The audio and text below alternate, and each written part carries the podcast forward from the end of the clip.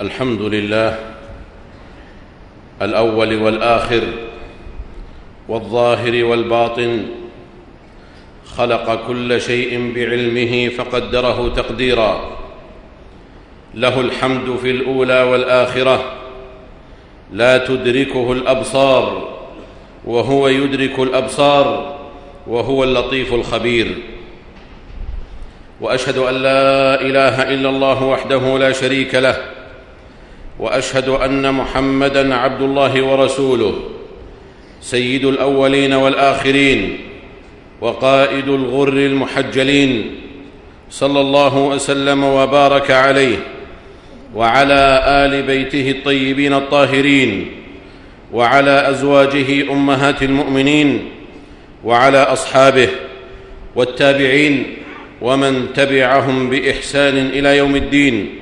وسلم تسليما كثيرا. أما بعد فأوصيكم أيها الناس ونفسي بما وصى الله به الأولين والآخرين حيث قال جل وعلا ولقد وصينا الذين أوتوا الكتاب من قبلكم ولقد وصينا الذين أوتوا الكتاب من قبلكم وإياكم أن اتقوا الله. ألا فاتقوا الله عباد الله وراقبوه في الخلوة والجلوة. والغضب والرضا واعبدوه واشكروا له إليه ترجعون. عباد الله أربعة أحرف لا خامس لها.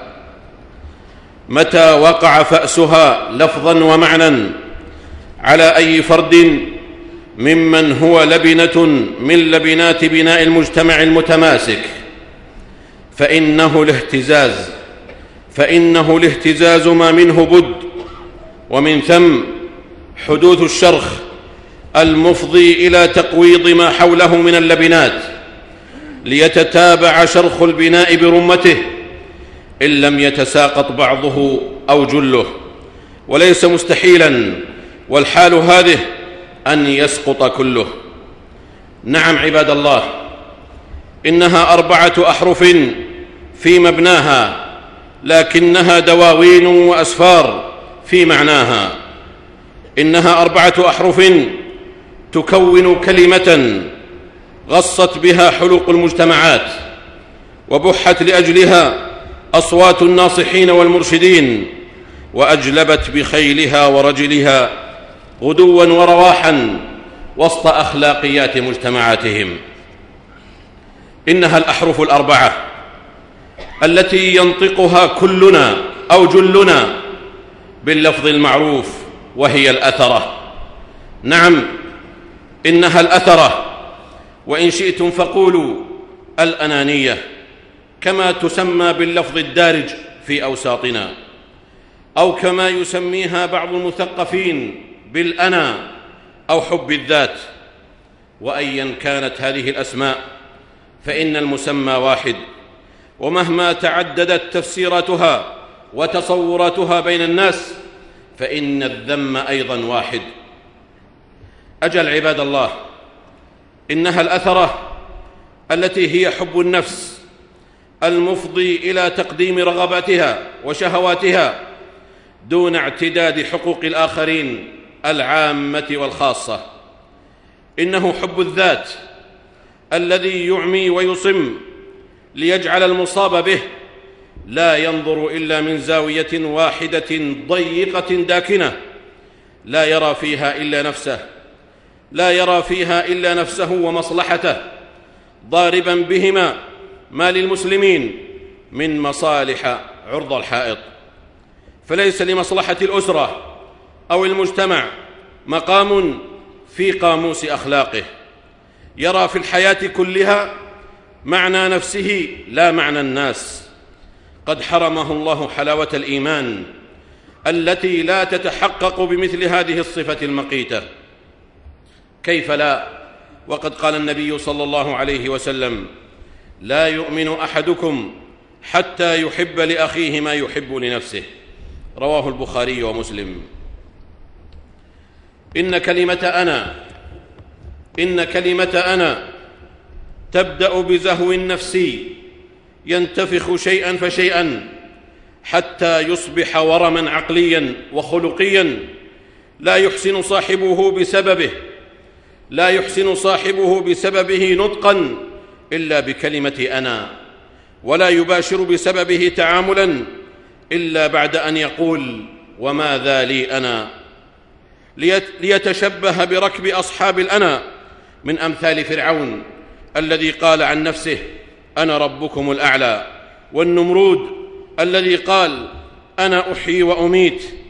بعد أن سبق أصحاب الأنا بعد أن سبق أصحاب الأنا جميعا إمامهم الذي أجلب على أخلاقهم بخيله ورجله إبليس عليه لعائن الله حيث قال لخالقه ومولاه أنا خير منه خلقتني من نار وخلقته من طين. عباد الله إن قيمة المجتمع في أخلاقه فإن لم يحتسب كل فرد منه أنه جزء من هذا المجتمع فإنه سيرى أنه هو المجتمع وحده وهذه هي الأثرة الموجعة. إنه لن ينجح مجتمع كل واحد فيه لا يعرف إلا كلمة أنا فالمجتمع أسرة يشترك جميع أفرادها في رعاية كل ما يصلحها واتقاء كل ما يفسدها بالنظر إلى الصالح العام بالنظر إلى الصالح العام فيجلب وإلى الفساد العام فيتقى. ضاربين بكلمة أنا عرض الحائط لأنه لن يحيا مجتمع كل فرد من أفراده لا يرى فيه إلا نفسه. بل لا تقوم قائمة المجتمعات دون أن يتحقق فيها الشعور بالآخرين واستحضار حقوقهم التي أوجبها الله على كل فرد ليحسن رعايتها بما يرضي الله ليحسن رعايتها بما يرضي الله جل وعلا لا بما يرضي نفسه دونهم.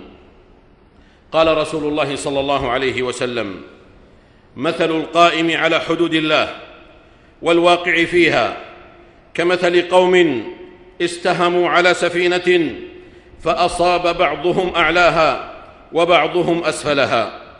فكان الذين في أسفلها إذا استقوا من الماء مروا على من فوقهم فقالوا لو أنا خرقنا في نصيبنا خرقا ولم نؤذ من فوقنا فإن يتركوهم فإن يتركوهم وما أرادوا هلكوا جميعا.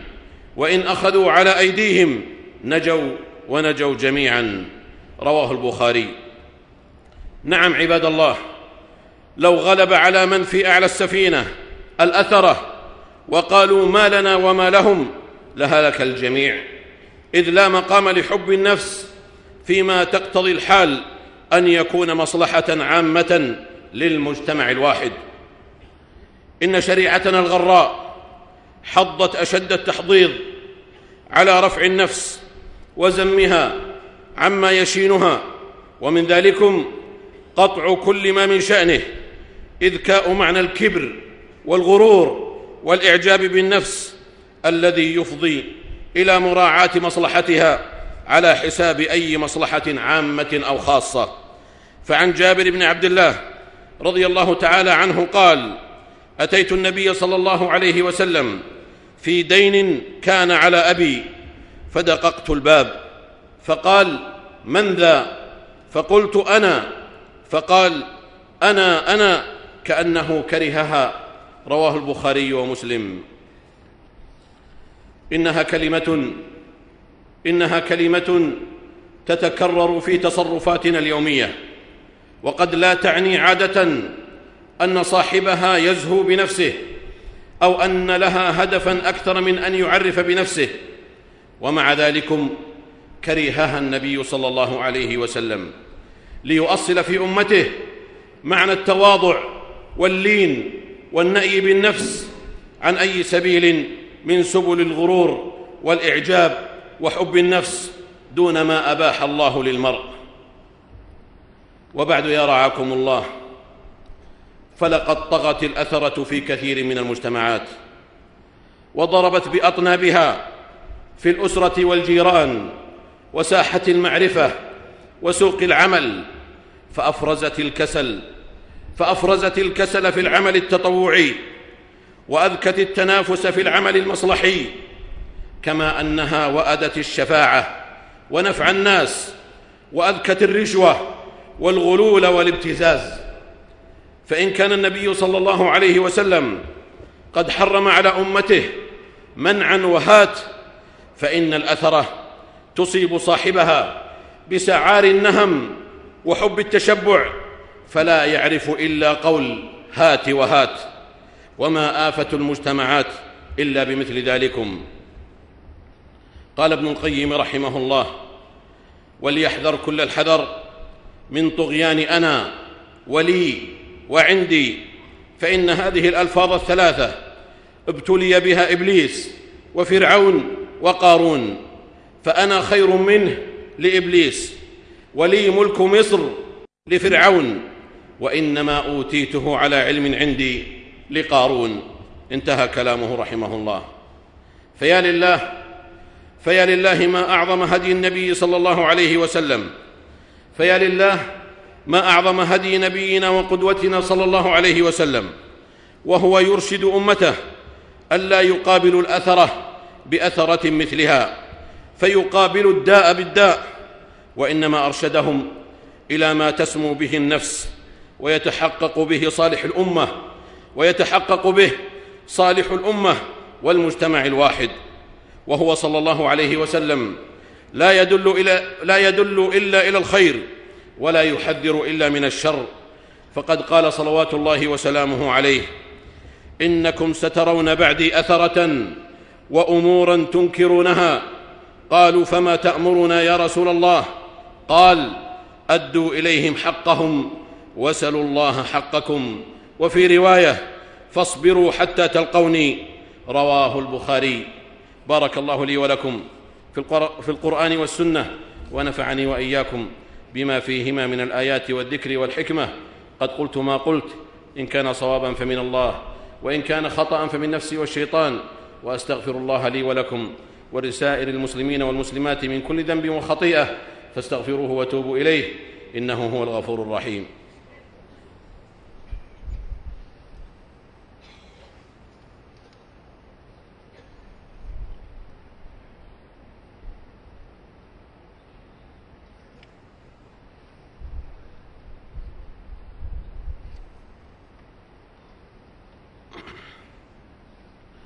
الحمد لله على إحسانه والشكر له على توفيقه وامتنانه وبعد.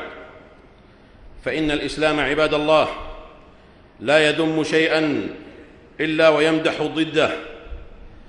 فإذا ما ذمت كلمة أنا في مواطنها التي لا تليق بها فإن ثمة مواطن تمدح فيها هذه الكلمة. فإن كلمة أنا في مقام الإصلاح بينها وبين كلمة أنا في مقام الإفساد والكبر والغرور كما بين الثرى والثريا. فحسن قول من قال أنا آتيك به قبل أن يرتد إليك طرفك استجابة لأمر نبي من الأنبياء. وحسن قول من قال أنا أنبئكم بتأويله فأرسلون سعيا منه في تع... سعيا منه في تفسير معضلة أحلت بهم. وحسن قول من قال وإني عليه لقوي أمين استحضارا للأمانة والمصلحة العامة لأن شيئا من تلكم الأمور لم يكن لمصلحة شخصية تقدم فيها مصلحة النفس على المصلحة الأعم. وهذا وهذا هو ما يسمى بالإيثار الذي امتدحه الله بقوله ويؤثرون على أنفسهم ولو كان بهم خصاصة. فربما تنازل المرء عن مصلحته لتحقيق المصلحة الأعم وتلك خصلة لا يوفق لها إلا من رحم الله وأسبغ عليه نعمه ظاهرة وباطنة. وذلك فضل الله يؤتيه من يشاء والله ذو الفضل العظيم. ففي صحيح البخاري أن النبي صلى الله عليه وسلم قال للحسن بن علي رضي الله تعالى عنهما إن ابني هذا سيد ولعل الله أن يصلح به بين فئتين من المسلمين عظيمتين. وقد وقع ذلك بإيثار الحسن بن علي الخلافة ليجعلها لمعاوية كاتب وحي النبي صلى الله عليه وسلم ورضي الله عنهم أجمعين. وهنا يتجلى الإيثار وكبت حظوظ النفس ومصلحتها حينما تعارض مصلحة المسلمين العامة. فتحق فتحقن بها الدماء فتحقن بها الدماء وتجمع بها الكلمة. وقد ذكر أهل السير على وجه الاستحسان قصة عبد الله بن حذافة السهمي حينما وقع اسيرا هو وبعض الصحابة في قبضة قيصر الروم فسامه سوء العذاب إلى أن قال له قيصر هل لك أن تقبل رأسي فأخلي عنك؟ فقال عبد الله وعن جميع اسرى المسلمين؟ قال قيصر وعن جميعهم. فقال عبد الله بن حذافة في نفسه عدو من أعداء الله أقبل رأسه ليخلي عن اسرى المسلمين. لا ضير في ذلك. فقبله فأطلق له الأسرى. فلما علم الفاروق رضي الله تعالى عنه فلما علم الفاروق رضي الله تعالى عنه بذلك قبل رأس عبد الله بن حذافة رضي الله تعالى عنهم أجمعين. هكذا هو الإيثار هكذا هو الإيثار الذي يئد الأثرة في مهدها يعيش بها المرء شمعة يضيء بها أهله ومجتمعه ينبض قلبه وتطرف عينه ولا يغيب عنه.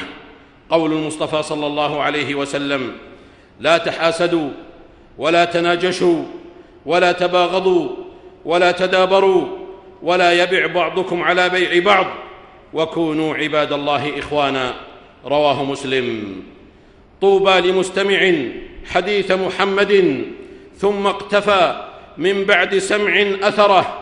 إذ حذر المختار قال فإنكم سترون رأي العين بعدي أثره. هذا وصلوا رحمكم الله. على خير البرية وأزكى البشرية. محمد بن عبد الله صاحب الحوض والشفاعة. فقد أمركم الله بأمر بدأ فيه بنفسه وثن بملائكته المسبحة بقدسه وايه بكم أيها المؤمنون. فقال جل وعلا يا أيها الذين آمنوا صلوا عليه وسلموا تسليما. اللهم صل وسلم على عبدك ورسولك محمد صاحب الوجه الأنور والجبين الأزهر. وارض اللهم عن خلفائه الأربعة. أبي بكر وعمر وعثمان وعلي وعن سائر صحابة نبيك محمد صلى الله عليه وسلم وعن التابعين ومن تبعهم بإحسان إلى يوم الدين وعنا معهم بعفوك وجودك وكرمك يا أرحم الراحمين. اللهم أعز الإسلام والمسلمين. اللهم أعز الإسلام والمسلمين. اللهم أعز الإسلام والمسلمين. واخذل الشرك والمشركين. اللهم انصر دينك وكتابك وسنة نبيك وعبادك المؤمنين. اللهم فرج هم المهمومين من المسلمين. ونفس كرب المكروبين. واقض الدين عن المدينين. واشف مرضانا ومرضى المسلمين. برحمتك يا أرحم الراحمين. اللهم آمنا في أوطاننا. وأصلح أئمتنا وولاة أمورنا. واجعل ولايتنا في من خافك واتقاك. واتبع رضاك يا رب العالمين. اللهم وفق ولي أمرنا لما تحبه وترضاه. من الأقوال والأعمال. يا حي يا قيوم اللهم أصلح له بطانته يا ذا الجلال والإكرام. اللهم كن لإخواننا المستضعفين في دينهم في سائر الأوطان. اللهم كن لإخواننا المستضعفين في دينهم في سائر الأوطان. اللهم انصرهم على عدوك وعدوهم عاجلا غير آجل. يا ذا الجلال والإكرام. ربنا آتنا في الدنيا حسنة وفي الآخرة حسنة وقنا عذاب النار.